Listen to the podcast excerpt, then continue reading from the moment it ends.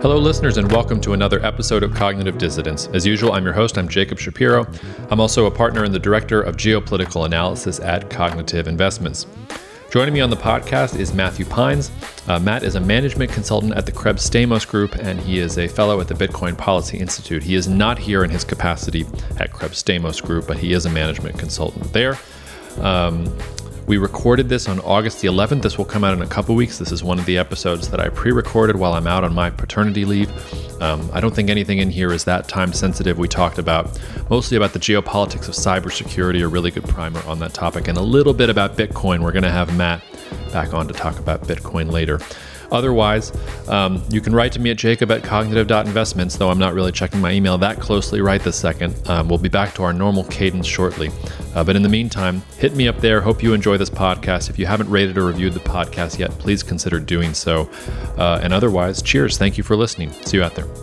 Cognitive Investments LLC is a registered investment advisor. Advisory services are only offered to clients or prospective clients where Cognitive and its representatives are properly licensed or exempt from licensure.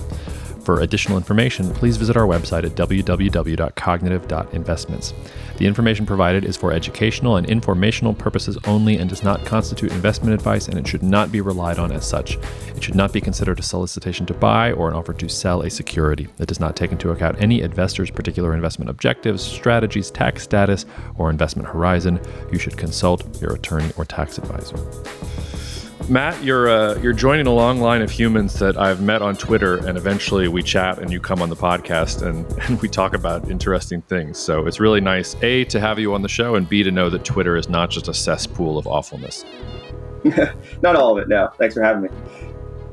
Um, we're gonna we're gonna try and cover two big topics. I don't know whether we're gonna get full. Maybe we'll stick on the first one, and we'll have to bring you back for the second one. But the reason um, I was interested in having you on initially was because I'm conscious of how little I understand um, cybersecurity and how cybersecurity intersects with geopolitics. It's been one of the mm-hmm. blind spots I would I would say in my um, analytical toolkit for a long time, and for a lot of different reasons, I am quickly remedying uh, that problem. So in some ways, um, our conversation is meant to help me do that. Um, but I'm also hoping we can sort of point the listeners to separating signal from noise and understanding what you should be worried about, what you shouldn't be worried about, things like that. So if you're talking to somebody who, you know, is fairly well informed about politics, but doesn't mm-hmm. feel like they know anything about cybersecurity, sort of where would you tell them to start for orienting from sort of an analytical framework? Like how, how do you mm-hmm. start thinking about an issue that is as big and as amorphous as cybersecurity?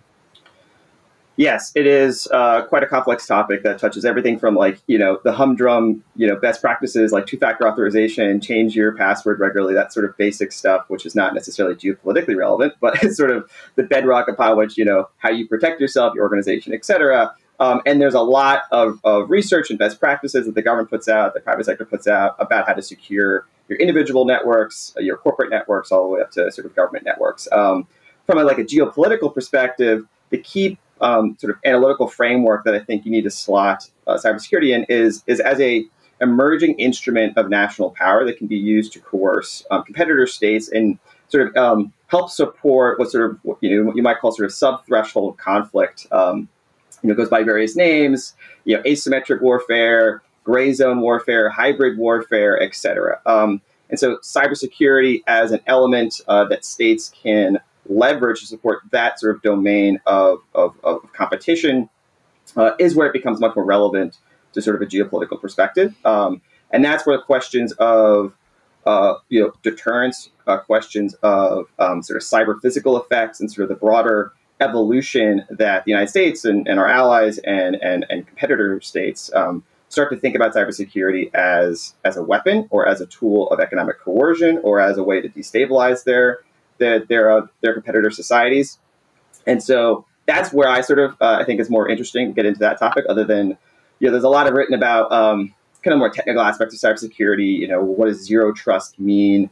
Um, and there's you know quite a professional um, discipline that looks at these questions and makes recommendations to corporations, to governments, to individuals, small businesses, et cetera, about how to um, you know make sure their cybersecurity practices uh, are sort of up to snuff. Um, that's probably not as interesting for kind of the geopolitical analysts who are trying to think about how this is going to play a role in kind of the unfolding dynamic of, of sort of increasing competition and geopolitical conflict this decade. So that's where I think we can kind of dig into it um, and start looking at it from that angle. That's uh, yeah. Although I, I don't want to leave questions like zero trust and things like that because I think they are yeah. interesting. Is is it um, like because you're talking about the sort of tactical aspects of two factor mm-hmm. authentication and all these passwords that I can't remember, but I mean, is it is it going so far to say that that actually could represent a serious threat if like somebody who's working at a major water utility or at a major mm-hmm. sort of defense plant like you know clicks on the link that the Nigerian prince sent him 25 million dollars and input some information. I mean that's sort of the back way into at least some of these types of things right? Or am i simplifying things too much? No 100% and that's you know if, if uh, the, while there are a lot of advanced techniques uh, to really get at, after hard targets. Um, often, uh, you know, the attackers will want to go for the low hanging fruit, right? And so they're not going to use the most advanced, quote unquote, zero day exploits if they can just find sort of uh, an unlocked door and walk in that way. And that's actually what happened with the Colonial Pipeline a ransomware incident, where essentially a former administrator uh, had set up a sort of remote um, uh, access to the operational network and uh, wasn't using two factor authorization, never changed his password. And so that was an easy way, a relatively easy way, uh, to get into a critical infrastructure network and cause you know strategic level effects uh, that, that the United States had to respond to. Um, and it wasn't exactly a very advanced attack. And so that that is definitely um, you know strategically relevant when you have uh, you know best practices that are pretty basic not being followed. Um, so, for example, like the, the Cybersecurity Infrastructure Security Agency, CISA, which is the uh, domestic agency responsible for uh, cybersecurity as well as infrastructure uh, security more generally. Um, is really focused on providing best practices and trying to like bring up the lower bar of capability uh, across the board um, uh, in, in, domestic infrastructure. Uh, and there's like 16 critical infrastructure, sectors that they define, you know, things that that sort of keep society running. Um, and and society has become ever more digitally enabled, and all of these uh, critical critical infrastructure networks, um, you know, when they fail, uh, can have strategic uh, and sort of cascading impacts. And so that's where the question uh, of domestic preparedness, domestic resilience, um, is becoming extremely uh, relevant. Um, and from a like an international sort of geopolitical perspective, the net effect is it sort of closes uh, the virtual geographic distance between our adversaries and us. You know, the United States was a and is a continental power, protected on both sides by oceans and north and south by by friendly neighbors, and that sort of gave us an inherent defensive advantage uh, in a global system uh, where our competitor states had borders that they had to defend with potentially hostile states, and that sort of structures their entire uh, sort of frame for defense and national security. Um, the United States, you know, was able to kind of, um, uh, you know, kind of protect itself uh, by virtue of just its geographic advantage. And cybersecurity you know, closes that virtual distance. It's not a very um, you know uh, insightful observation, but I think it's it's it's still strategically critical because it means that um, states have a way to strike uh, at, at, our domestic um, capabilities in a way that would you know never be able to do. Right? You can't just like land like the Chinese are never going to land an amphibious um, uh, you know invasion group in California, right? Um, but they can cause debilitating uh, and sort of society uh, you know, societal destabilizing effects using cyber potentially. Uh, and that is that that makes it you know strategically relevant from a, uh, a geopolitical perspective. Well, I don't know. I, I remember I was in high school and I met um, a family friend's new boyfriend. And I, I, remember vividly he came into our house and was telling me that Hurricane Katrina was actually a Chinese plan to invade the United States via the Mississippi River. And he was very convinced this was going to happen. So never say never. Um, but I love this idea of closing the distance between the United States and the rest of the world. Because you're right, this is the one geopolitical fact that allows the U.S. to make incredible mistakes like the Iraq war, for example. And really, I mean, we've paid a cost for it in terms of lives and money and things like that. But most countries, if they made a mistake on, on that order of magnitude, would probably collapse, probably wouldn't be mm-hmm. around anymore. And the United States can sort of shrug it off and go on to its next sort of big mistake. Um, is there any again i'm gonna i'm gonna show my own ignorance here but i think it's good yeah. to ask stupid questions and, and learn that way. Is, is there any way in which distance still does help the united states from a cyber perspective? Like can we pull up the drawbridge in some ways? Can we cut off submarine cables to actors that are trying to penetrate the network somewhere? Or am i misunderstanding how the actual sort of infrastructure backend works for how different countries or different actors might attack us networks well, one important thing to, you know, why is why is cybersecurity itself a target is because it's uh, the backbone upon which you know modern uh, economies function, right? Right, like the internet if it was just you know cat memes and sort of Twitter uh, banter, right? Hitting, a- attacking that and taking that down, you know, wouldn't necessarily be a big deal. But it's the fact that modern enterprise networks are built in the cloud, right? So one of the major changes has happened in sort of how the modern corporation functions is the rise of sort of uh, cloud services where mm. the, the, the, company itself doesn't usually maintain their own servers for their own um, corporate networks. They use these large cloud service providers um,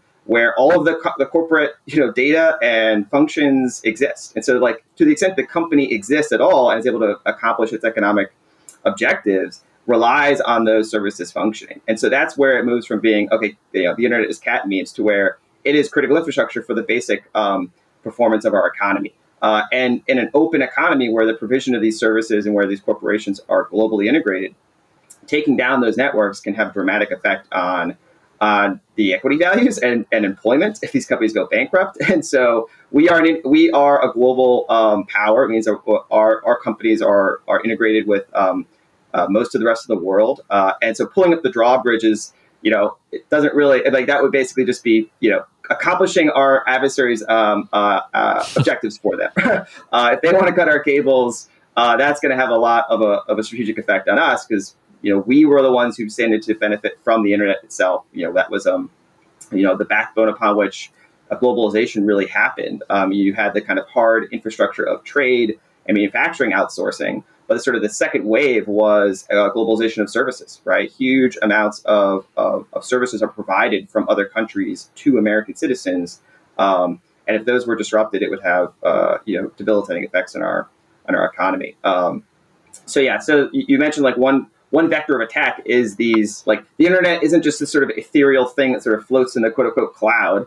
It's hard infrastructure. It is it is it is fiber optic cables. It is um, satellites. It is uh, relays. It is uh, it is a whole web of infrastructure and data centers that uh, you know are physically located, um, and those are becoming and have become uh, sites of of sort of you know you might call um, in the in like the the intelligence world, right? Those are sites of of, of, extreme uh, contest. Um, it's been well known that like lots of governments that have uh, submarine cap- capability tap those fiber optic cables to collect intelligence. Um, but that same capability can be uh, leveraged to to cut those cables. Um, and the internet is a decentralized system, but it's uh, you know it's it's self healing up to a point. And so you can cut a cable, you can you can cut a cable, you can sort of cause some um, minor disruptions, but for the most part, the internet can sort of self heal and route around those sorts of um, breaks in the network.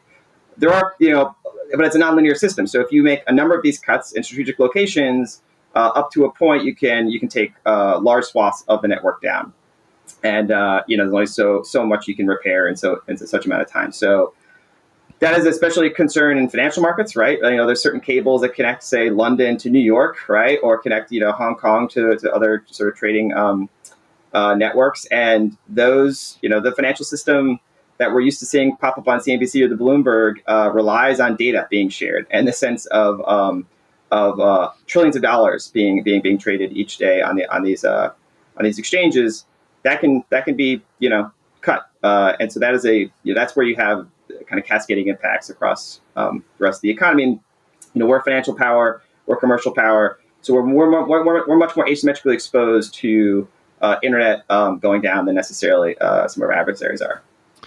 How exposed are we? Uh, and when or let me rephrase that question. How, how, exposed are militaries to this sort of disruption? Has, for instance, the United States military and the Chinese military and the Russian military been able to get themselves away from being dependent on some of these same networks, or are they in a similar sort of situation? I ask because, I mean, I feel like every if you read Ghost Fleet or 2034 mm-hmm. or all of these novels that are coming out imagining a third world war um, that is usually pitting the US against China, um, it all starts with oh the, the chinese were able to hack into a system and the us didn't was unable to have their ships work because we were reliant on networks but the one ship that wasn't on the network battlestar galactica style saves the day and everything is fine. So i'm, I'm wondering how serious is this not just from a corporate perspective but from mm-hmm. a military pers- perspective. Are, are, are defense forces as dependent on these things as we have become on them in our daily lives?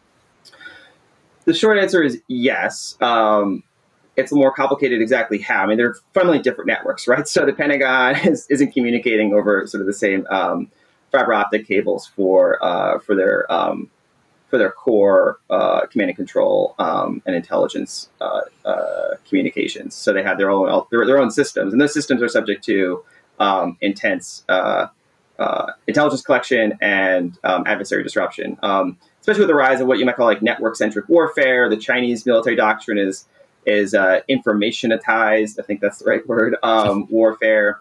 This idea of um, which really you know the United States kind of demonstrated really in the in the Gulf War of being able to have an integrated sensor communications network, uh, coordinate sort of joint operations in a wartime environment, and rapidly share information, sort of data fusion over um, satellite networks, kind of local tactical communication networks. Like that was the sort of you know, that actually the Chinese studied that and realized this is the way of, the, of, of future warfare, and that's you know only accelerated and is going to continue to accelerate. Um, there's a lot of research that's been going on for a number of years in um, how to, you know, at different scales, there's sort of strategic level scales. We have systems like nuclear weapons, which like can never fail. And there's all sorts of, you know, primary, secondary, tertiary communication systems to ensure that, you know, the, the like the nuclear launch codes get to their desired targets.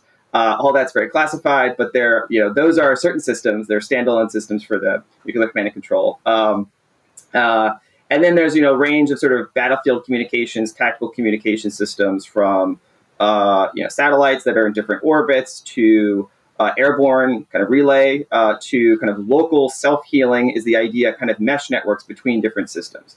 So the basic premise of our current kind of operational battlefield for for for communications is the sort of web of, of communications and tactical data links between ships, you know, underwater vehicles, drones, satellites, all the way back to kind of the the, the commanders at, at the, both the, the theater, the regional, and the um, the strategic level back in the, in, in the United States. So, like, there is a premise that we will have, or that that network will remain uh, relatively undegraded in order to prosecute our, our military objectives in any conflict. As you can imagine, adversary states like China are investing heavily in the ability to um, to disrupt, uh, degrade, or destroy those those battlefield networks. Um, and they're, investing a lot in um, what you might call uh, electronic warfare capabilities, uh, whether that's disrupting satellites, uh, which you can do in a lot of different ways. Um, you can dazzle them with lasers, so their optics basically can't see everything, which is considered like non-destructive interference with satellites. Um, all the way up to you can sort of park a um, like a follower satellite that uh, that could just either jam or physically send a projectile into uh, another satellite. Um, potentially can uh, do other things. Um, take control of it potentially. Um, so like space warfare is, is, is a thing, uh, and that is intimately connected into you know communications because one of the main functions of our of our of the satellites is is, is to support communications. Um, so yeah, it is. I, I read Ghost Fleet and the idea that there's some sort of secret switch that the Chinese can flip and then everything goes dark. I think that's probably an exaggeration. um, I won't be giving any sort of classified assessments. Um, but like this is not as simple as that. There isn't like one master root capability that just allows you to like flip the, the switch and everything is now dead, right? Um, but they're investing a lot of capabilities across lots of different domains, targeting specific systems. The, the U.S. invests heavily in red teaming their own systems. Hmm. You know, so you know, there's elements of the U.S. government who specialize in like simulating what an adversary would try to do against a certain platform. Like, how would you try to hack into like an aircraft carrier systems and what are its vulnerabilities? And just like you know, a corporation would want to you know look at how its vulnerabilities are um, you know can be exploited. The, the Defense Department does the same thing, uh, and so there is a constant game of cat and mouse. Are we actually capturing all the potential vulnerabilities, ways our systems could be hacked uh, or disrupted, and what can we do to mitigate that? Um, so yeah, in, in, any real conflict, it's never as clean as like uh, you know neither neither the offensive capabilities are guaranteed to work, but neither are your defensive uh, mitigations uh, guaranteed to work and it's a question of you know what's your backup plan. um, and you know the U.S. Navy, I think a few I don't exactly know when, but you know started training uh, you know their um, their sailors on like star navigation, right? like the backup to the to the backup to the backup when you've got nothing, when you're just totally dead in the water, but you have a functioning engine and mil- and, and weapon systems. Can you can you still engage? Can you still navigate uh, and and you know have at least some tactical um, capability uh, sustained? So it is an issue. Um, it's very it's very much uh, a lot of those actual vulnerabilities are certainly classified, but um, it's certainly uh, you know one aspect of United States capability that needs to be um, you know, heavily examined, in, especially in a conflict, uh, you know, with a peer state like China that's investing specifically in capabilities to, to hit that aspect of our um, of our capabilities. Yeah, I I want to talk a little bit more about cyber warfare, but before we get there and leave this general topic, I, I want to ask about China and 5G and Huawei mm. and that whole thing. It's the one part of this conversation where I'm I'm I know enough to be a little bit dangerous because it has 5G has intersected intersected geopolitics in a major way because the United States basically said, you know, Huawei is the they make the best kit for the least for the for the lowest price and most, you know, emerging markets when they looked at do I pick Nokia or Ericsson or Huawei, I'll, I'll take the cheap one that still works. I don't care. Like, what are the Chinese going to come to Equatorial Guinea and, and solve or, or spy on what we're doing and that's going to affect us somehow? Like, most countries don't sort of think that. Um, do you think that fears about Huawei gear and in 5G networks were overhyped?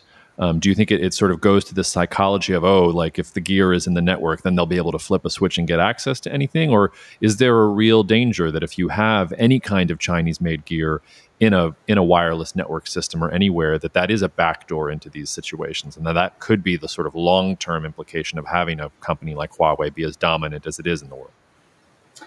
Yeah, so certainly Huawei, ZTE, and those sorts of hardware manufacturers, you should just bank on the fact that uh, you know anything the Chinese want to get from those networks, they can. Whether they are actively getting it in a sort of active collection mode, you know, I can't say, but the capability to to get whatever they want out of those systems um, exists. That's that's definitely the case. Um, but I think it's broader than that, right? And it wouldn't just restrict the the threat surface to specifically Chinese um, companies installing those sorts of systems. You know, there's there's been stories um, in the public domain for a number of years um, about you know the the risk of um, uh, hardware being seeded into Western electronic supply chains that, that allows um, uh, the Chinese to sort of on demand activate what you might call like sleeper uh, agents inside a particular um, network that has installed certain servers. Um, so that's been a, a, very, you know, and, and we're getting to the point now where like the, the hardware um,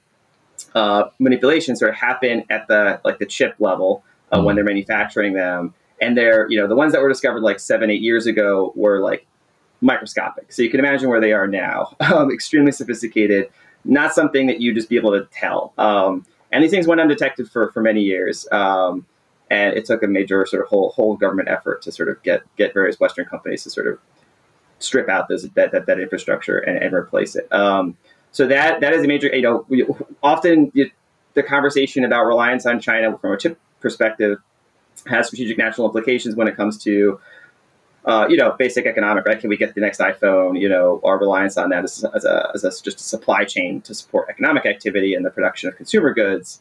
But there, are, there is also, you know, the Chinese government, right, like any government, would look at that and be like, well, this is an excellent opportunity to, um, you know, compromise Western commercial and government networks. And, uh, and you know, they've invested a lot trying to uh, trying to leverage that capability. Um, so yes, uh, I think people underestimate the ability of the Chinese to um, focus on leveraging their their position in supply of these um, of these electronic components to support their uh, intelligence and strategic objectives. Um, like any state, you should expect them to apply any any measures they can, um, and even when they're caught, like there is no other option. So uh, you know, there's very few other options. And as to your point, right, some states just don't really care, right? They're just trying to bootstrap their economy up up from you know a really basic level, and you know their their their trade off calculation is yeah well we don't really care if they can listen to everything we have to say. Like at least our society gets you know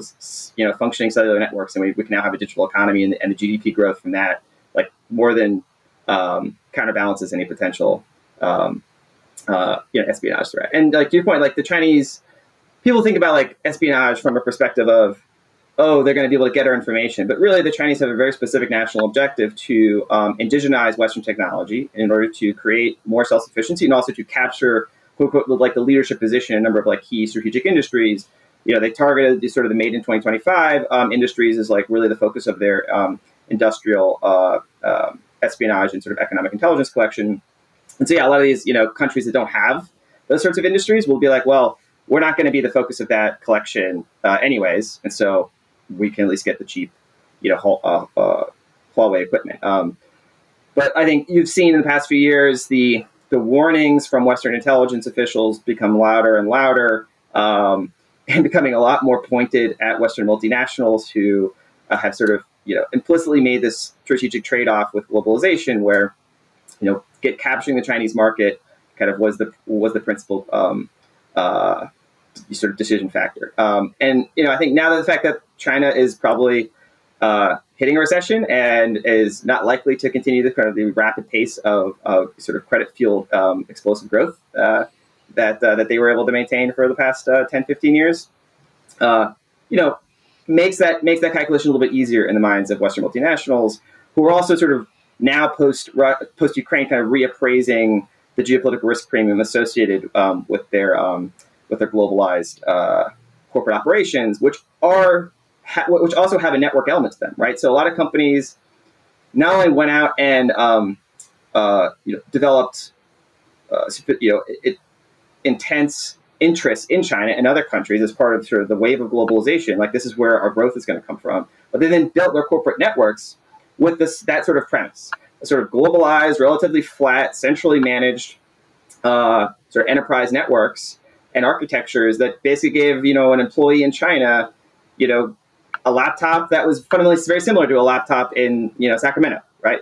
Uh, and and then try to manage that corporate network, uh, especially with like a you know a mode towards collaboration and information sharing. And how do we, you know, you know, we learn from certain aspects of our operation over here that should be shared with everyone else around the world. And that that was sort of built into um, a lot of companies' mindsets. And now that's having to go a little bit in reverse. Um, now they're all not like let's get out of China, right? Like it's more of a how do we prepare? How do we posture for potential um, escalation scenarios? And how do we, um, you know, kind of isolate our networks or restructure our, our, network architecture in such a way as to mitigate the potential impacts um, uh, of, you know, uh, in, increasing conflict or, or friction between the United States and, and China. Um, and so that's where the sort of cyber element starts to play into some of these corporate decisions. Uh, and yeah, that, that is just now kind of hitting um, hitting kind of a new level. It started really with the banks in Hong Kong after the national security law, and they were kind of the center of the bullseye. And Hong Kong was sort of uh, where you would expect it to start. Uh, Hong Kong was sort of the bridge between the Western financial system and China. Like that was their uh, sort of raison d'etre, is acting as kind of that, that that point of funnel and kind of transition between these two different economic systems.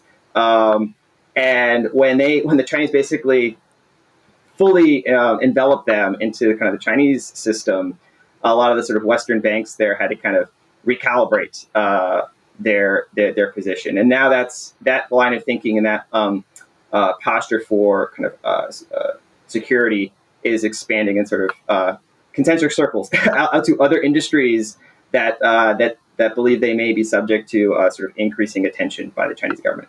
Yeah, that that brings up a two part question for me, which is number one, how far does this go? So, for instance, we, we I at least experience a lot of companies thinking about nearshoring or reshoring operations, and they think largely in terms of politics or geography or how much labor is there and what are the costs, what are the regular.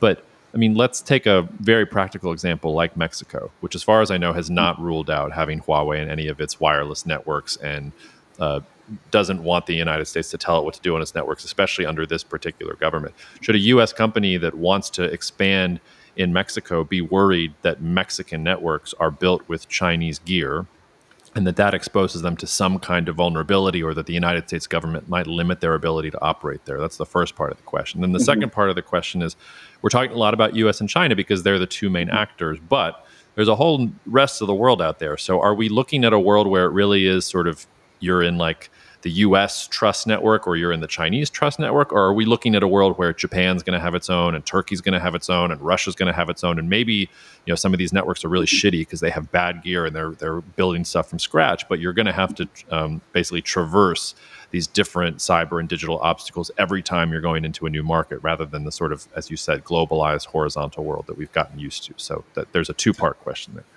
Yes. So the first question, with respect to say like Mexico is an example where just because they're using Chinese equipment, um, does that pose a threat to them? And I would say risk is a spectrum, and uh, just because there's a potential latent capability doesn't mean that capability um, uh, will be um, leveraged against you as a particular target. And so that's often where people kind of make you know the judgment jump is there is a threat, therefore I have to take an action.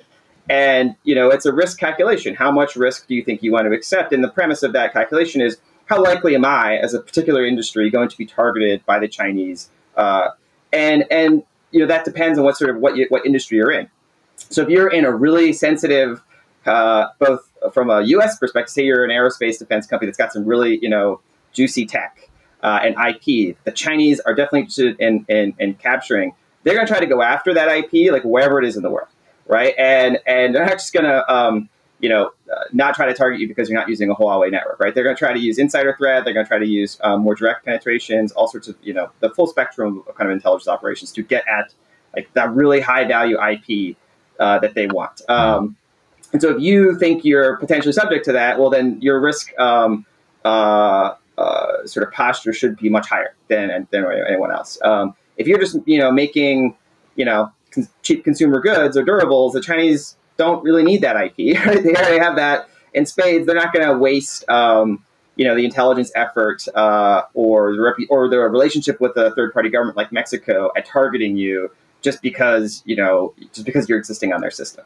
Um, and so even in China, right, this is a question, right? Like if you're operating in a certain industry that the Chinese are really not prioritizing, the chances of you becoming the subject of like a, a direct uh, uh, target of an espionage operation is, is relatively low. Um, and especially if you're operating you know, with good best practices for your own corporate security and insider threats, right? Like you would do against any competitor, right? You're more likely worried about com- your competitors taking your information than like the Chinese government uh, uh, necessarily.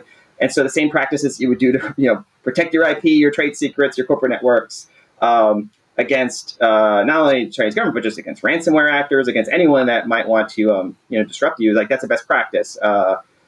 Um, and, and there's a you know there's, there's sort of it's on a spectrum right? So the other key development and the reason why china in particular is more of a focus for certain uh, sort of western multinationals is not just like the technical aspects of you know how they approach their intelligence collection but like the policy environment. So there are there have been laws passed in china that uh, are you know and it's like rule by law right? Not rule of law in china. And so it's a pretty broad and expansive um, policy requirements on all firms operating in China that uh, apply to all the potential data that those corporations, uh, corporations might hold, um, and that potentially put you know them under a risk of being compelled to share information with the Chinese government that maybe they would rather not share, whether it's information about their clients, information about um, their corporate operations, their corporate employees, etc.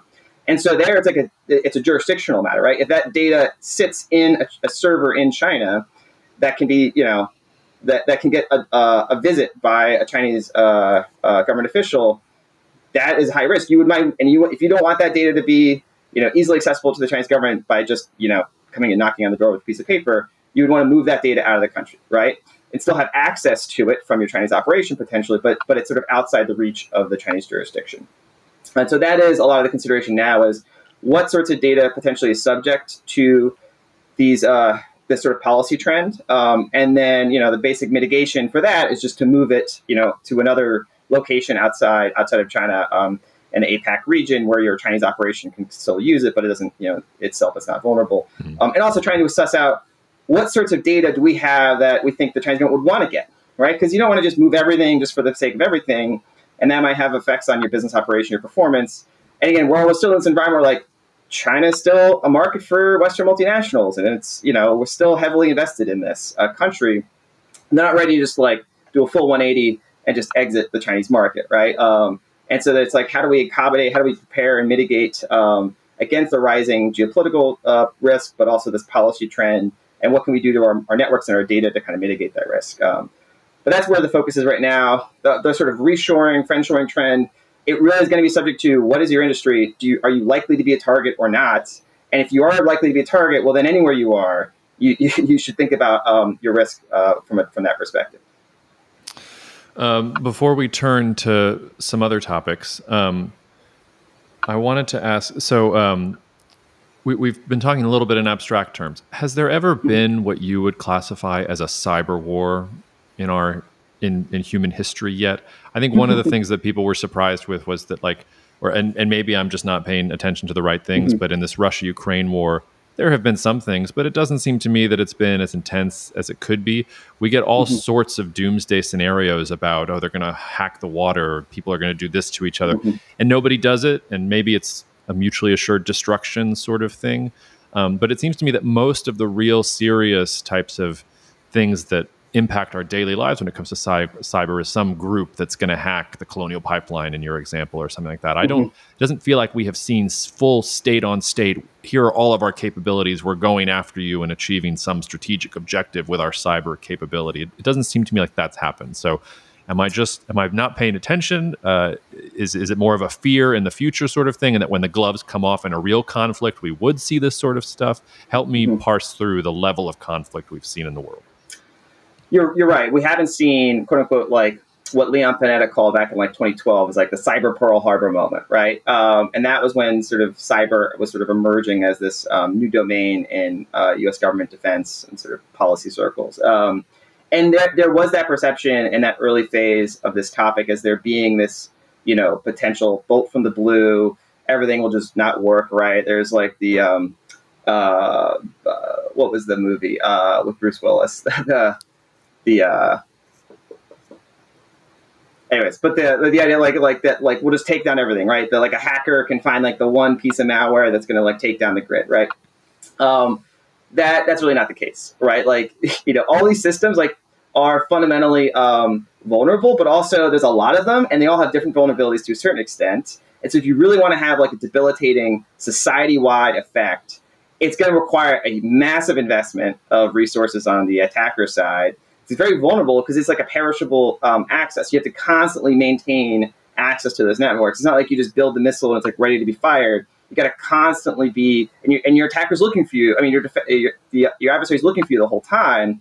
And so your capability of, say, accomplishing that that that um, effect is going to wax and wane potentially. Hmm. Um, and so it's not as reliable as an instrument of national power as like a weapon system, which is like we press the button, the missile goes. And so the, it's sort of lack of um, predictability on the offender side um, makes them a little bit more hesitant to use it because if you try to press the button, quote, you know, so to speak, you know, you, you task the SVR and the GRU and everyone like go, go go big guys, and if it fizzles out or it doesn't cause the effect that you want, like you're now really vulnerable because you should expect that like we can do the same, same thing to you, maybe more. Mm-hmm. Um, and so this is where the aspect of like cyber deterrence is like a is a really um, intense field of research because with mutually assured destruction, this sort of deterrence models basically assume that like, you know, like the nukes will get there. Most of them will get there, and so it's a matter of like uh, then reasoning and sort of you know the um, the von Neumann right calculation that the Rand guys did is like okay like you know okay this is like a stable deterrence regime of mutually assured destruction.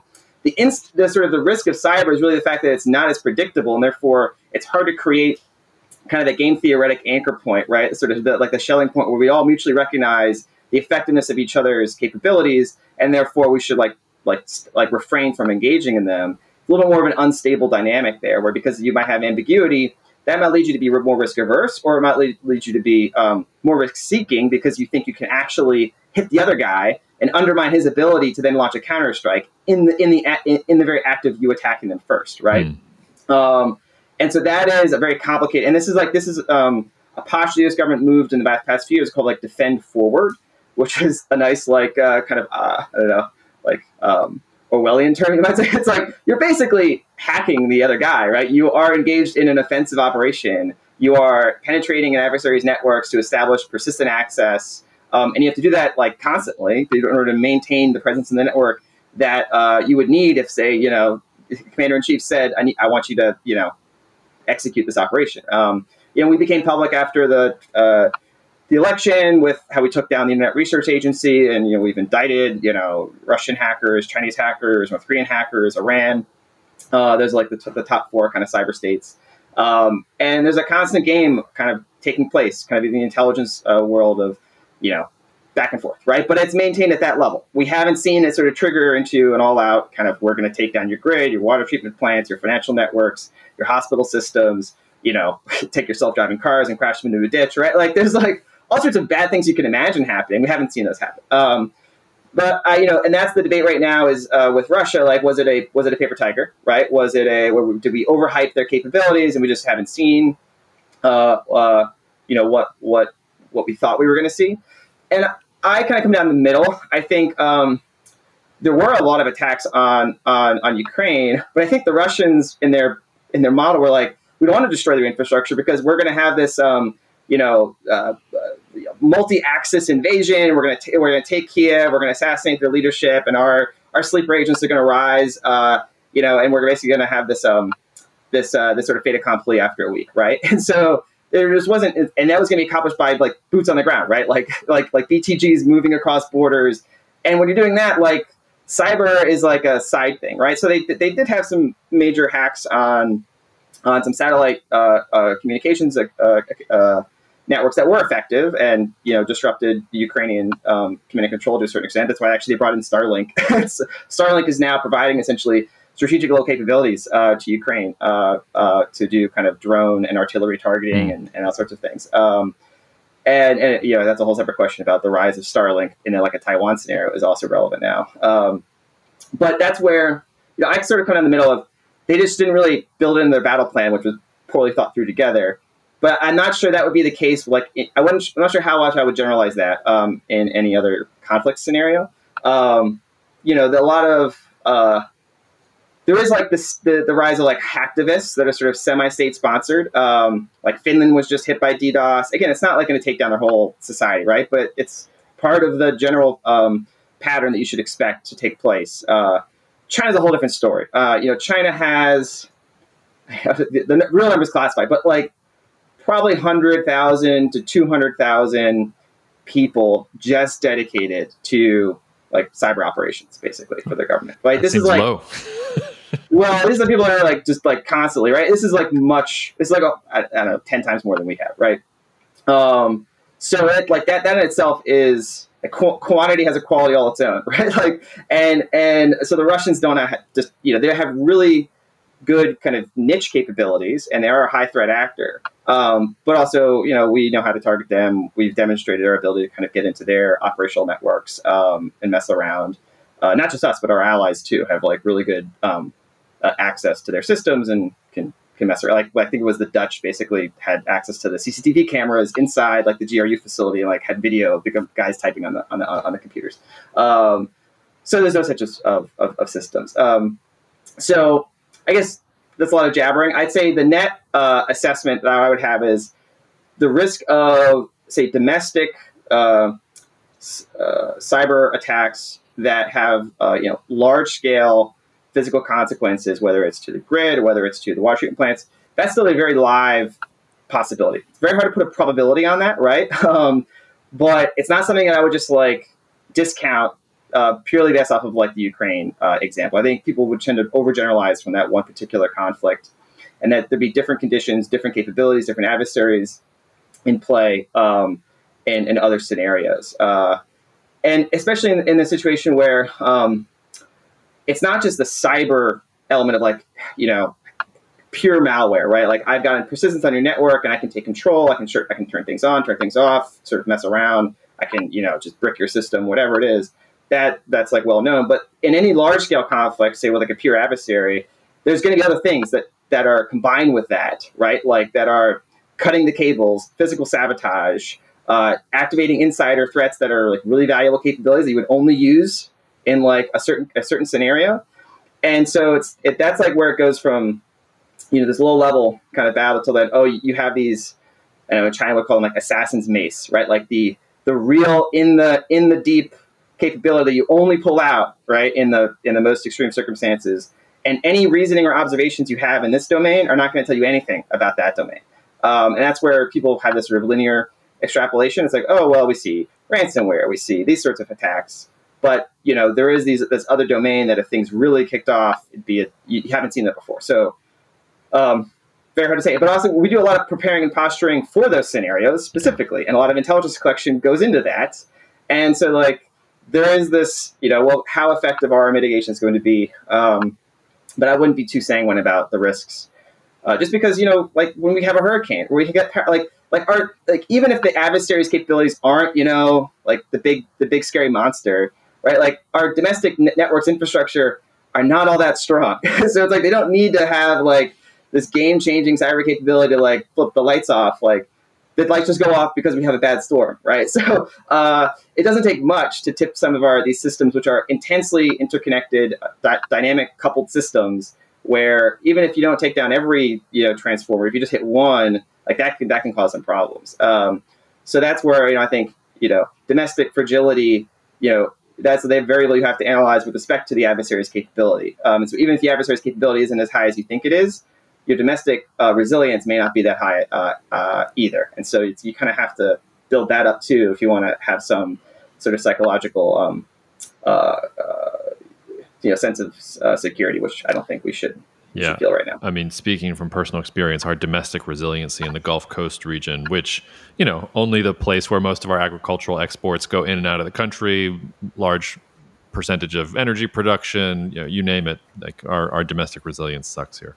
Um, I, let's put a pin in that and we'll come back to mm-hmm. cybersecurity um, in the future. But before I let you go, um, I want to let you riff on Bitcoin a little bit because I didn't realize what a what an evangelist you were until you sent me some of your stuff, and I've been reading through it and seeing some of your Bitcoin appearances. Um, I even wrote down a sentence I wanted to play devil's advocate uh, with you about, mm-hmm. which was, um, and we'll have a link to this white paper in the in the podcast description, listeners. But you described Bitcoin at one point as a politically neutral reserve asset, and I would think that somebody with your background in philosophy and physics and all these other things would would uh, agree with me that there is no such thing as a politically neutral piece of technology, full stop. So tell me why you think Bitcoin is politically neutral because I get that it's not tied to any one country or something like that, but it seems mm-hmm. pretty clear to me that it is very political and has an overt, I, I, wouldn't even call it, yeah, it's like an overt political agenda that's attached to it. We can debate whether it's hopeful mm-hmm. or optimistic too, but part of your argument was that it was apolitical and that doesn't seem right to me. So what am I missing? Well, maybe yeah, there's a nuance to shade between jurisdictionally neutral and politically neutral, because political mm. that term has a valence that, yeah, under a certain interpretation, you might say um, uh, is, is is not a fair representation. When I say politically neutral, I mean like jurisdictionally neutral in a sense of like a reserve asset, like gold is jurisdictionally neutral. Like gold isn't the liability of a particular nation state or jurisdiction, right? Like the, the dollar or other reserve currencies are, right? So that's the principal frame which I was making that statement is it is not the liability of a particular jurisdiction. Your ability to use it is, isn't subject to um, the uh, sort of access approval of that jurisdiction, right? So any G7, um, uh, you know, fiat currency uh, reserve asset is subject to the, you know, constraint uh, and approval of the issuers of the of those currencies, and so that's the principal um, dimension upon which I was making the assessment of it being um, politically neutral in that sense. But your point about the broader sociological valence associated with Bitcoin uh, having a sort of you know in, in more kind of like an anti-state modality, mm-hmm. right? Like that's kind of I think what, what, you're what you're pointing at, right? Most of the kind of original evangelists of Bitcoin, sort of cypherpunk kind of crypto anarchists, right, really focused on this is a peer-to-peer money because it's not state issued. It allows the sort of formation of uh, kind of individual to individual um, uh, uh, sort of transaction relationships. And yeah, there has been that strain of sort of political thought built into the culture around Bitcoin. Um, and so, to the extent that you analyze Bitcoin as a socio-technical system, right, it's it's very hard to untangle the that culture from the tool itself, the protocol itself. Hmm. Uh, but I think even though that's maybe historically the case, you know, when you read the Bitcoin code, doesn't doesn't say like anything about politics or jurisdictions, right? It just says here's a protocol for uh, you know engaging in certain transactions, right? This is the like the this is the UTXO set. Here's the here are the key protocol rules. There's no politics built into the, the to the technology. And that said it's sort of like you could say like the early internet, right? Like had a certain ideology associated with it. When it was sort of coming out of of of, uh, of the garage, so to speak, like all the early cypherpunks associated with the internet had a certain say quasi political ideology, right? They thought that, and the same sort of thing with the rise of encryption, right? Like encryption uh, technology was about how to secure you know, individual freedom, right? And to the extent that, as a political ideology, um, you know, is opposed to authoritarian systems, then yes, it has a political valence, right? There's no purely neutral technology, um, and yeah, that is a key uh, point that is uh, very relevant, right? So I always think about Bitcoin in the same ways the sort of the, the early debates about encryption and the internet you know, confronted existing systems of power, existing systems of, of, of um, conceptions of political governance.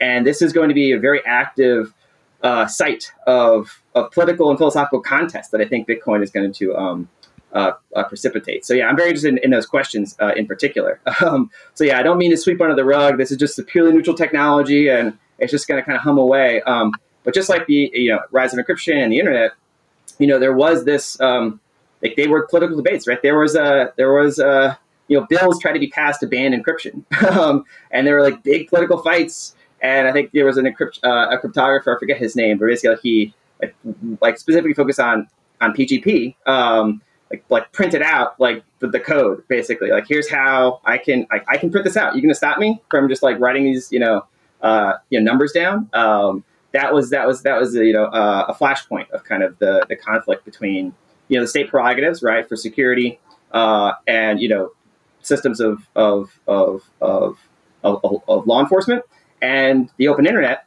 and systems of open and free kind of peer-to-peer engagement.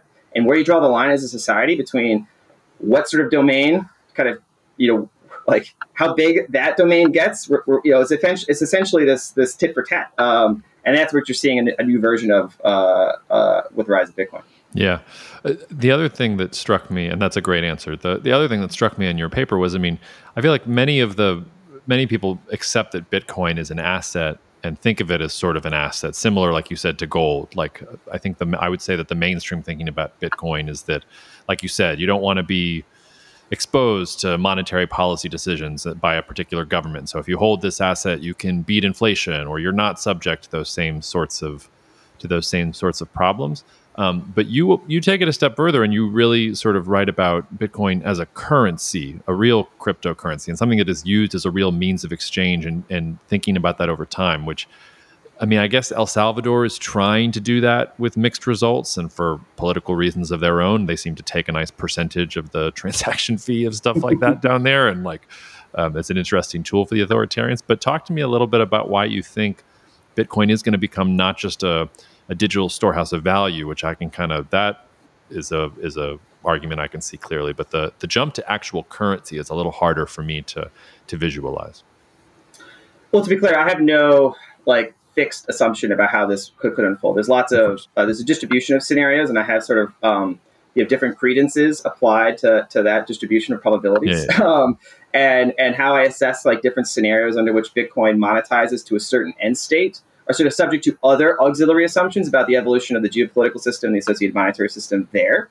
Um, so it's harder for me to assess Bitcoin like in with that as like the you know um, you know hypo, uh, hypothetical end state without assuming how like the, the larger global system. Mm. Is also going to uh, uh, evolve. Like there are like there are other things that have to happen or that will happen if that's the course of events. Um, and and so there's both. That's a very complicated question, right? Like you'd have to make some uh, additional analytical um, uh, kind of claims about the status of the global reserve currency, the dollar, the Treasury uh, reserve asset, the success or lack of success associated with, say, a rising Eurasian power bloc that tries to move towards a commodity or a gold back, like regional reserve standard, uh, lots of other things, the avoidance of World War III, lots sort of things can sort of get in the way, right, of, of, of Bitcoin becoming successful to different stages, right?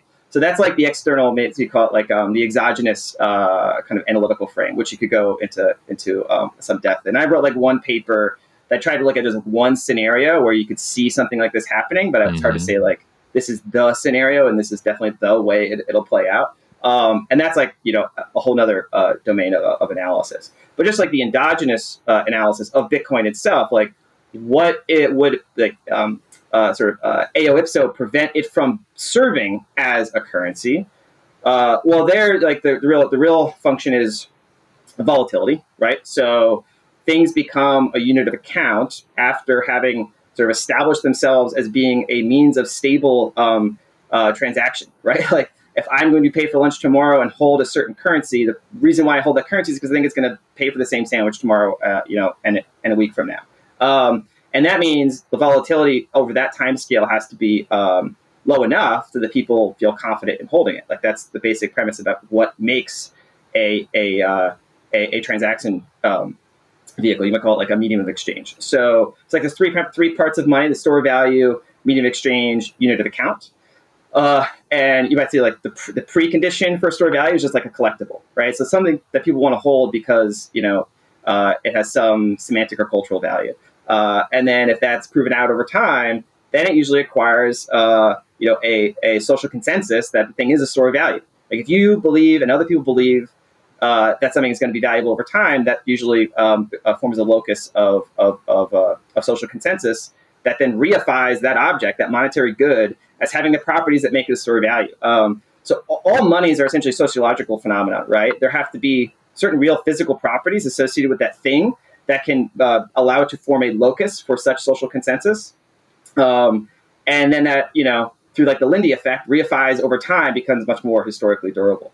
Uh, so it's very important to separate out, like in the current monetary system, the reserve currency status of the dollar as a transaction currency, right? To facilitate trade, to denominate uh, you know, international uh, uh, uh, commerce and the liabilities thereof that sort of you know grease the skids of derivatives market, swaps market, interest rates forwards, et cetera. like the reason why the dollar has a very uh, strong penetration in the global do- in the global system uh, is because of the sort of network effects associated with the dollar as a unit of account and as a medium of exchange. Those are exceptionally strong. And just like a network effect you, that you join because other people join, it gets stronger because more people are, are, are, are in the network.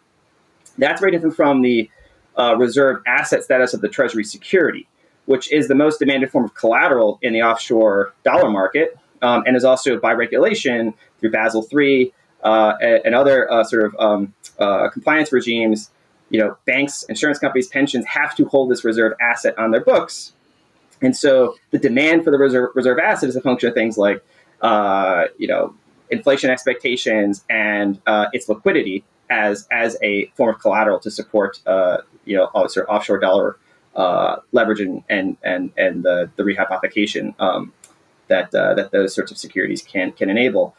And so when I see like Bitcoin, I, I start looking through the lens of okay, it's a uh, speculative store value, uh, very limited, like about 500 billion total market cap.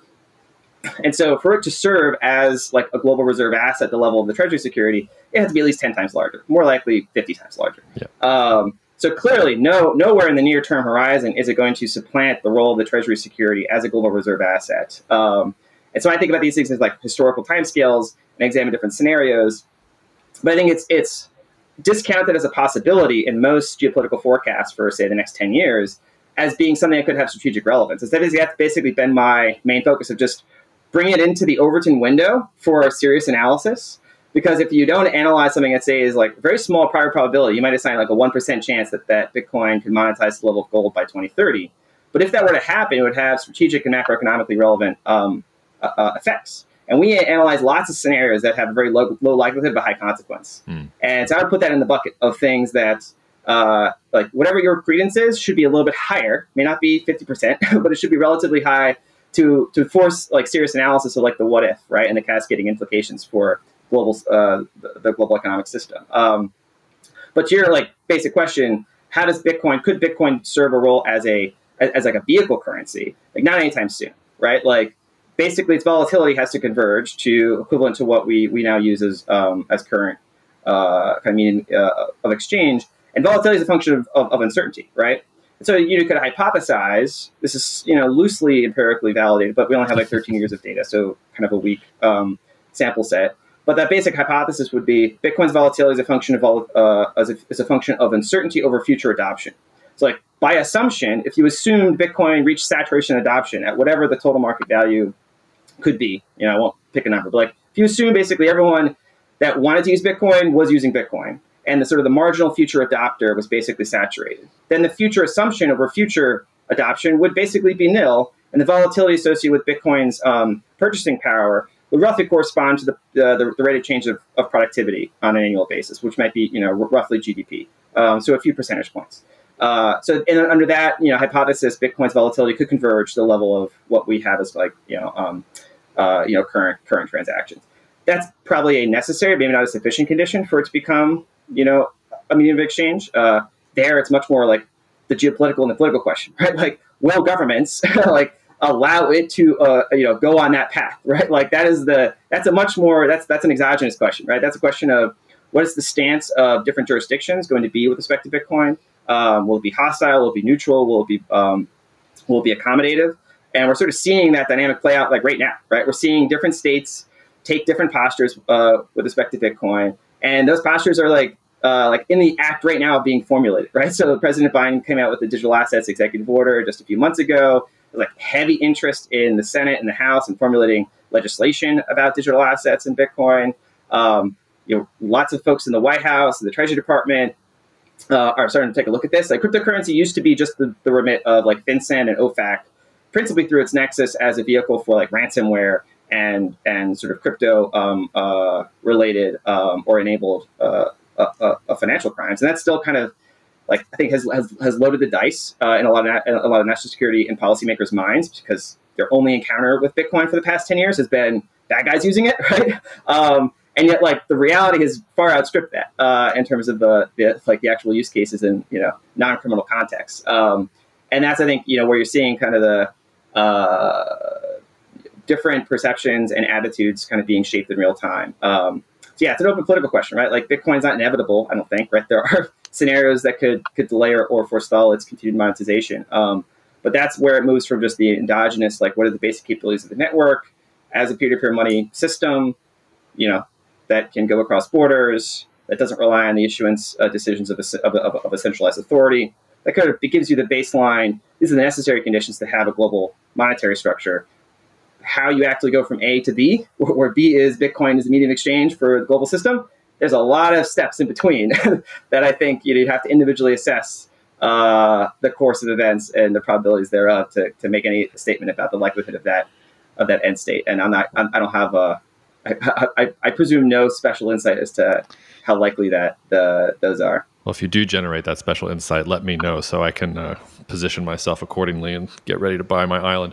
Um, I think, and by the way, the I remember distinctly when um, boomer congressmen and senators started going on Twitter and tweeting about Bitcoin as if they had suddenly discovered that it was this newfound interest. And remember wanting to light myself on fire that these people had suddenly discovered crypto, and we're going to talk about it um, in Washington at that level. But I think that's. A, oh, sorry. Go ahead. Yeah. Well, I was just going to say, like, there are. There, there's there's now active interest um, in, in Congress trying to reach out. Like I'm actually going to be speaking to a, a, U.S. senator on Friday to answer some questions about this. Right, there are people that they realize this is not going away. This isn't a fad. This is now here. Like they need to like learn about it and understand it and try to like you know you know really dig in. It's just like any other policy topic, right? Um, and that's happening now, right? It's just, it hasn't really been you know a serious thing uh, until recently. Yeah. Um, well, let's let's end it there. Like let's just consider that a little um, hors d'oeuvre for the broader crypto conversation that we'll hopefully uh, have you back on to talk about soon. So, Matt, thanks so much. Have a great day. Yes, thanks for having me.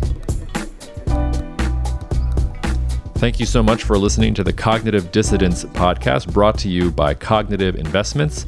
If you are interested in learning more about cognitive investments, you can check us out online at cognitive.investments.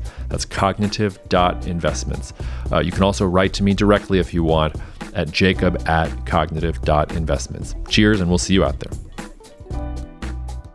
The views expressed in this commentary are subject to change based on market and other conditions. This podcast may contain certain statements that may be deemed forward looking statements. Please note that any such statements are not guarantees of any future performance, and actual results or developments may differ materially from those projected. Any projections, market outlooks, or estimates are based upon certain assumptions and should not be construed as indicative of actual events that will occur.